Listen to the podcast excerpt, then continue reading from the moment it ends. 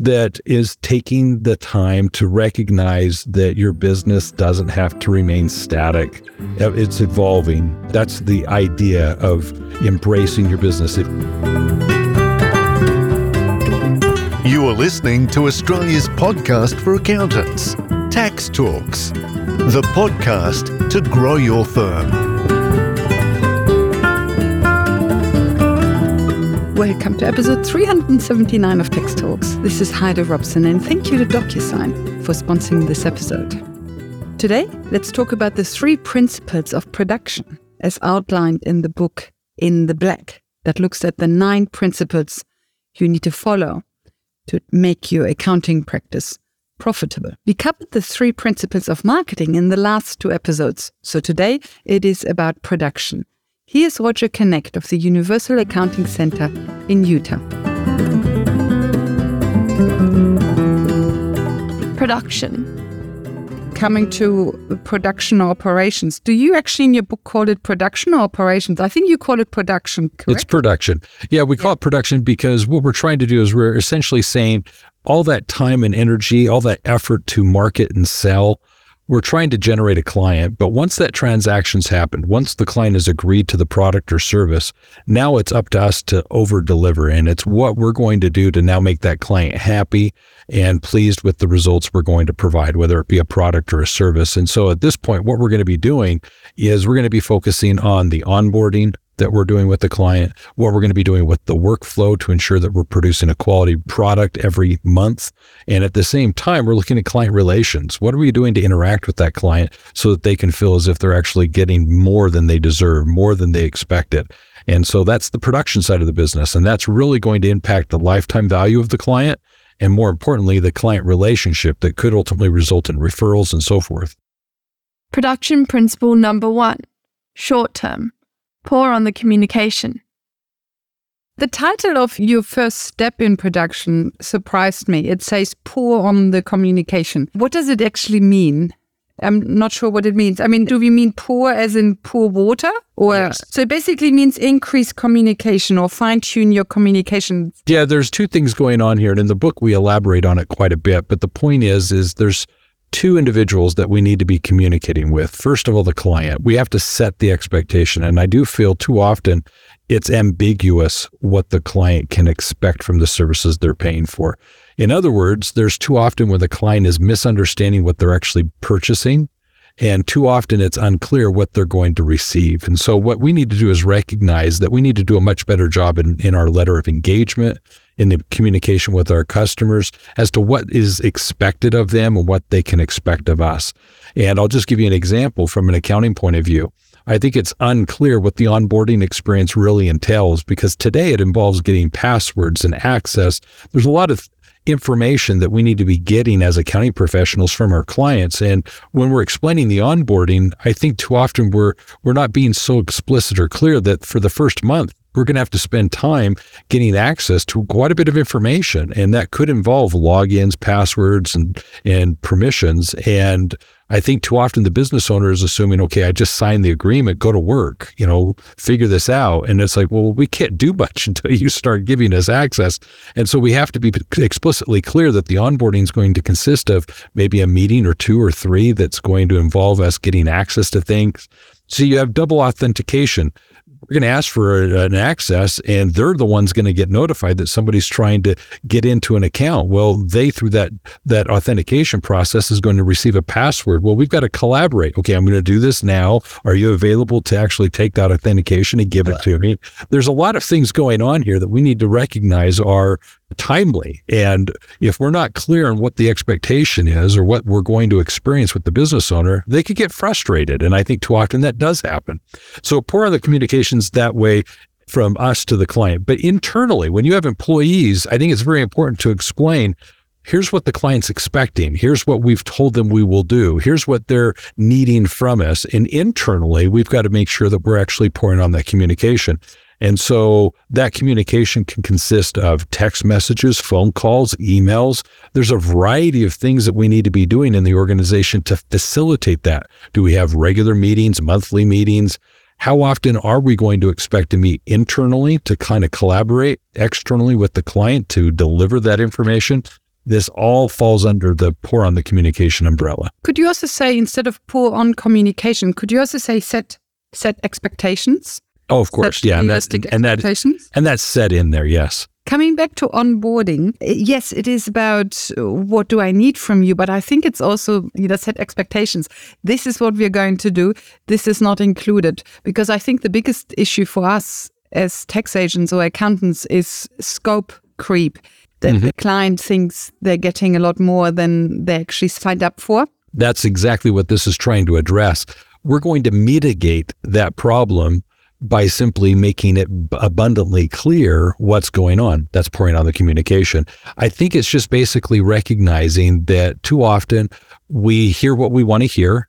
And at the same time, we oversimplify things, which is to suggest it's a broad, vague statement. And, you know, we'll take care of you. We'll do your accounting. Well, what does that mean? Uh, how often are we going to be meeting? How useful is the information that I can expect from you? What do I do with the information you give me? What are you expecting from me? I think one thing that our clients sometimes struggle with is what's the time commitment that they should expect that we have of them. Uh, just agreeing to pay us isn't enough. We need their attention. So these are all things that fall into pour on the com- pour on the communication. Yes, I agree. And that is actually the crux, I think, of our profession. Very often we can't do the work without input from the client. These Especially are their it comes- books. Yeah, exactly. And so we very much depend on them and that um, how they, how responsive they are, how organized they are, how accurate they are in their responses. All this really affects how time consuming it is for us. But if a client is unorganized, it's very difficult to change them. But if we can set the expectations of what is needed, they'll realize that what we need in order for us to do their jobs is the collaboration. These are their books. We can't do our work in a vacuum. We we need them to give us certain information, access. There are things that we don't understand oftentimes in the books. And so what we need to do is be able to ask those questions. And so we need to provide a venue to do that. How often are we meeting with the client? I think too often we're trying to avoid meeting and they're trying to avoid us. So what's the motivation for either of us to meet? I think having a standing meeting once a month is very essential to the client relationship. And so that's what I'd be promoting. Would you recommend sending a response, setting a response time in the engagement letter? Mm-hmm. I think setting those expectations clearly falls into the pour in the communications. We're selling, telling them that oftentimes things come to a stop and I need your input before I can proceed. And for you to put into the letter of engagement that there's a 24, 48 hour business turnaround, that's helpful because it's setting that standard and that expectation I think needs to be communicated. Just a clarification, core on the communication is talking to the client and setting those expectations, being clear and specific as to what it is they're paying for and what they can expect from us and so forth. But also, it is meant to address internal communications. I think when you recognize that you perhaps have employees that weren't privy to the conversation that took place with the client, and therefore you need to be doing a good job of setting a clear understanding of your employees of what it is that, that the client expects and needs so that we can be delivering that. And I feel that inside of your company, that establishes a very clear culture that needs to be addressed. And so, pour in the communication is internal and external, is my point. Production principle number two medium term. Improve your internal processes. So now we come to the medium term. Pour on the communication was short term. Now we come to medium term. Improve your internal processes. So in in on communication, we communicated the expectations to our internal staff of what needs to get done. But now medium term, we need to work on the processes so that this gets done much more efficiently than before. Correct? Correct. And you said the key word, it's efficiency. What we're doing here at this point is we're we're evaluating the processes of how we do work. So the client, they're off doing their thing. So now we're in our in our bubble doing our work. How are we doing it? What tools, technologies, processes, procedures have we established to ensure that the work's being done in a timely manner and that it's being done consistently, which is to say whomever does it does it the same way for all of our clients. And so we're delivering a similar product regardless of whom they're working with. And I think once we recognize that the processes that we have actually de- determine the value of our business and the worth of what it is we're doing, that's hugely important. And what you've said when you uh, asked the question is primarily important. It's the efficiency in which we do the work. That's going to determine the profitability. If we're slow, inefficient, if we're not productive, it's going to hugely affect in a negative way our profitability as a business. So the more that we can invest in processes, procedures, tools, technologies, our tech stack. That basically ensures that we're going to do quality work in an efficient way so that we can be paid what we're worth. I think that being a medium thing, it's meant to say on a quarterly basis, what's that new thing that we're going to look at in the business to implement? I believe each quarter, what we need to do is look at our processes and assess is there something that we could streamline, something that there's maybe a new technology out there that we can incorporate? And the reason why I suggest that it's a quarter to do this is it takes time for the business owner to identify what that next thing is. And once it's identified, I think too often we move from one to the next. And so you we want to give ourselves time as a business to train everyone in the company. We want to find enough time in the organization to fully embrace and implement it. Because I think a lot of times what we're doing is we're failing to fully utilize a lot of the technology that we're adopting. When we take a certain technology and bring it into the company and we start paying for that service, that's something that we should know intimately. We should be going through all the training so that we become experts in that platform and fully utilize its capabilities within the organization. And too often I find that that's not the case. What happens is we get shiny object syndrome and the business owner goes to the next shiny object, the new bell and whistle, the new technology before the previous one was fully learned, adopted, and implemented in the company. That's a real crux because it's also sometimes that three apps do three things, but each app does one thing better than the other. So, for example, in Xero, there are quite a lot of things you can do in Xero, but Xero doesn't do it that well, and hence you use another app. Well, thank you. And uh, your example of Xero, I think, is a good example. If that's the platform you're choosing to utilize, I dare say you should become an expert in that before going off and embracing some other technology because either one, it does do what you're hoping it may, and you're just not fully aware of how to implement it, or two, if you just became an expert at it, maybe you will see a different solution than what you're noticing when you're not fully an expert in that platform the whole technology side is really tricky. It takes an enormous amount of time to choose an app, to implement it, and then the app is not always as good as you thought it. I've had it twice now that I implemented an app, spent weeks on it, and then in the end thought, now this is not how I had hoped it would work. And then you're back to the drawing board and you wasted weeks of training and trying to make it work. Yeah, the easiest way I would say it is first of all, the implementation takes longer than you expect. If you think it'll take days, it'll take weeks. If you think it'll take weeks, it'll take months.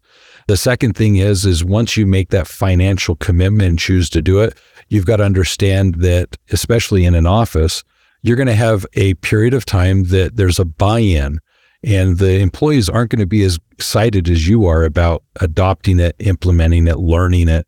And so that's going to take you longer still. And then there is a learning curve. And what you think will be quick and easy to learn takes again longer. And so, what the company selling you the service, the app, are wanting to suggest to you is that the onboarding process is quick and easy, seamless. We've done this before. And that's all perhaps true, but it's never as seamless. It's never as easy. It's never as timely.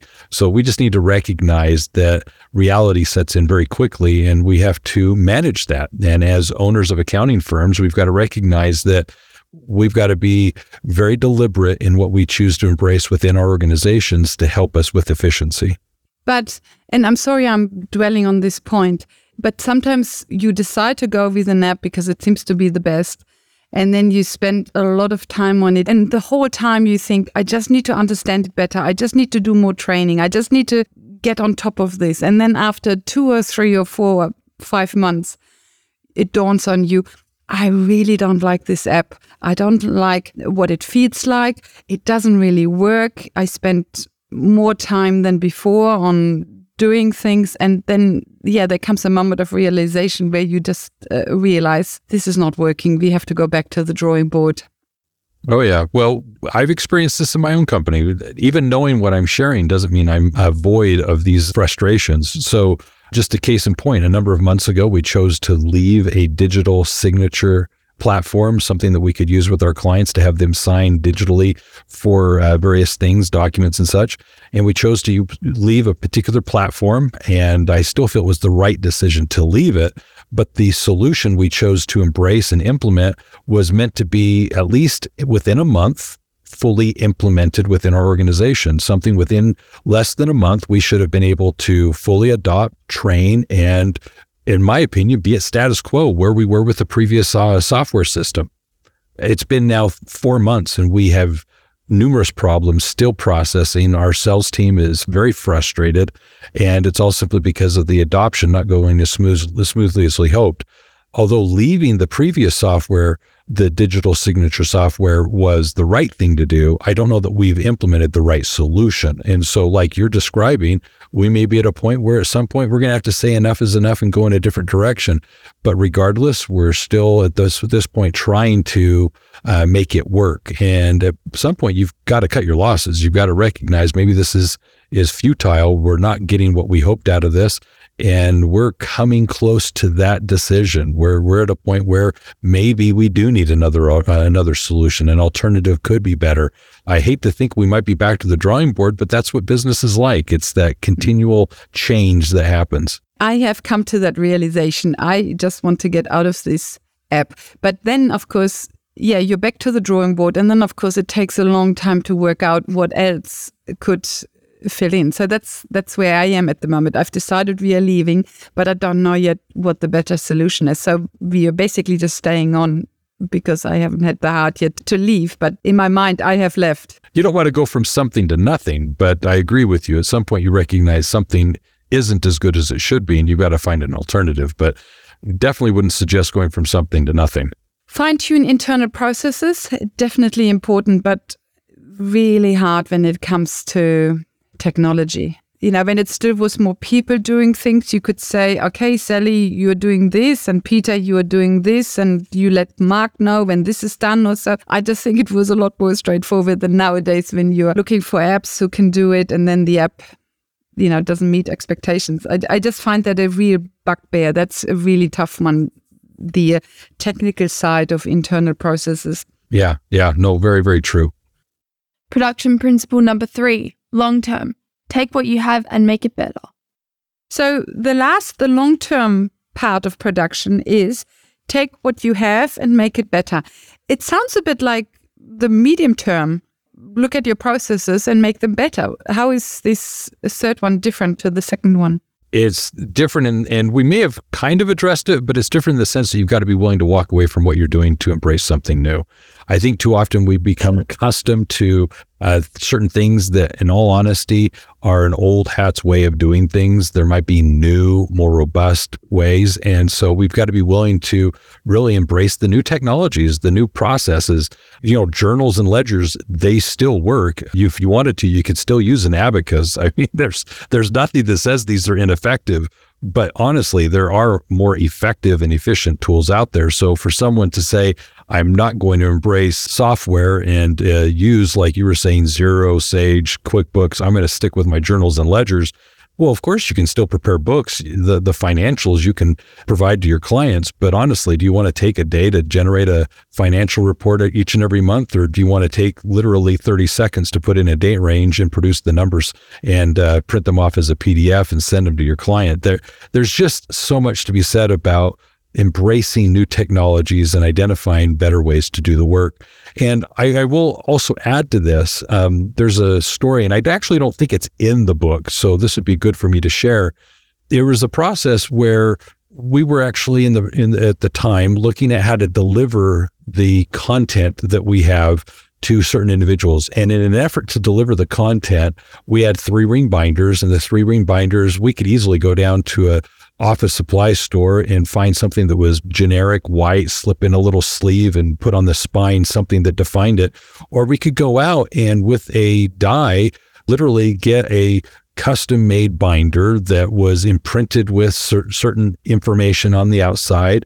And there was a cost associated with that, the, a huge expense, but yet it was branding our product. And in doing so, it elevated the quality of what we were delivering. And the uh, previous president of the company, he was very interested in taking and elevating what we were delivering in hand to our clients so that they would take it and when they held it felt as if it was something of value, of worth, that they were paying for it and they're glad to receive it.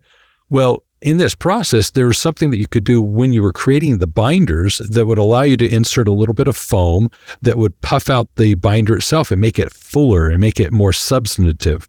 And I just thought, oh my heavens, that's an additional expense. It's so much, so unnecessary because we're already branding this. We've already got our name on it. You know, it's a custom type thing. I mean, really, do we need to go to that extent? And it was a minimal expense, but it was something that he was insistent upon. And at the same time, I was pushing back saying it was unnecessary.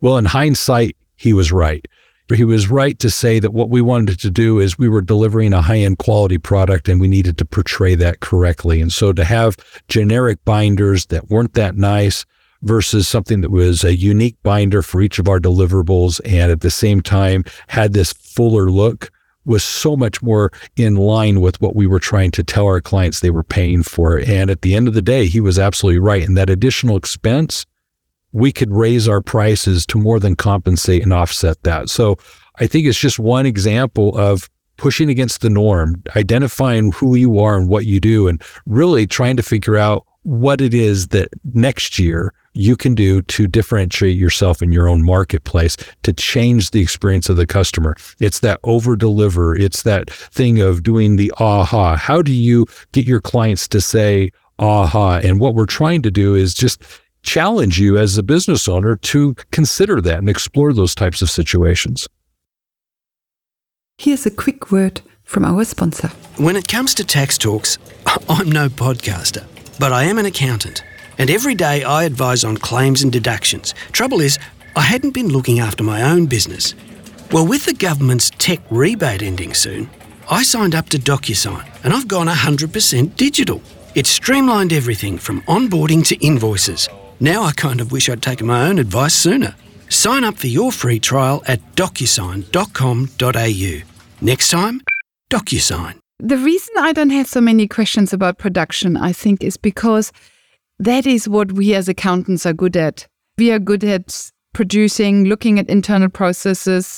Even though I was whining about how hard it is to work out the app, etc., it still feeds into our personality as nerdy introverts who like to tinkle in the garage. Do you agree with what I'm saying? I do, and I think it does come natural. I think it's it's comfortable for the accountant to actually consider that. But to give a complimentary thought, and we addressed this when we were discussing geometric marketing, by the way is realize that I think in production, when you take what you have and you make it better, is you recognize that there's so much more you can do for your client, and it's a, it's bringing you back to that geometric growth opportunity. That if you're providing bookkeeping services after doing it for so many years, getting the experience and expertise that you have, why not offer accounting services? Why not move into CFO services? Why not graduate into advisory services? These are clear, distinct services that you can provide that are additional revenue streams that your clients will pay for. And so when you're taking what you're having and uh, taking what you're doing and making it better, it can bleed into your client base, is my point. But it also exists in your business. Imagine that today you don't offer certain benefits to you or your employees. Well, maybe this is a chance to really run this like a business and see what additional benefits you can offer to your employees. What is it that you could do that maybe you would prefer and like a four day work week. It's a more vacation and holiday time. It's uh, figuring out uh, maybe it's bring the the dog to work day. It's it's literally taking and exploring so much more than what you're traditionally doing in your business to adapt it. Just to give you a, a case in point, there was a situation where in our business years ago, I came to work literally in a suit and tie every single day, no exaggeration. And when and I started 20 years ago doing this, but every day was coming to the office with a suit and tie. Well, if you'll notice, and you're not probably going to show the video, I don't have a suit nor do I have a tie on today, and uh, that that's long gone, long gone. But I do remember back in the day, years and years ago, when in our firm, we actually had the question of whether or not we should have dress down Friday. Should we go from wearing the suit coat to maybe just having a shirt and tie? That was a, a conversation. I remember the daughter of the president of the company at the time insisting that we needed to have a dress down Friday. She wanted to have a day where we could wear Levi's to the office. And that was just frowned upon and pushed back upon. All of a sudden, you have to realize that today, everybody's wearing Levi's to work five days a week. So it's just an evolution that I've clearly seen in my career that is taking the time to recognize that your business doesn't have to remain static. It's evolving. That's the idea of embracing your business. If your company is the same as it was five years ago, shame on you. Welcome back. So, this was production. In the next episode, the final episode about In the Black, and before we go back to tax questions, Roger Knecht of the Universal Accounting Center in Utah will go through the three principles of accounting. As you remember, there's marketing, production, and accounting. So, next, we discuss accounting, and I hope you will have some insights that you didn't have before. At least I did. And just like last week, let's do the second episode or the, the fourth in this mini series. Let's do it tomorrow so that you have enough content this week because this episode was quite short. It's kind of tricky sometimes. It was too much for two episodes and a little bit short for four. So let's do the final fourth one tomorrow and then we go back to text questions next week. So next week we will cover the court case that determined once and for all that Bitcoin is not a currency. And tomorrow, in the black, accounting. Until then, thank you for listening and thank you to DocuSign for their support. Bye for now and see you on the next episode.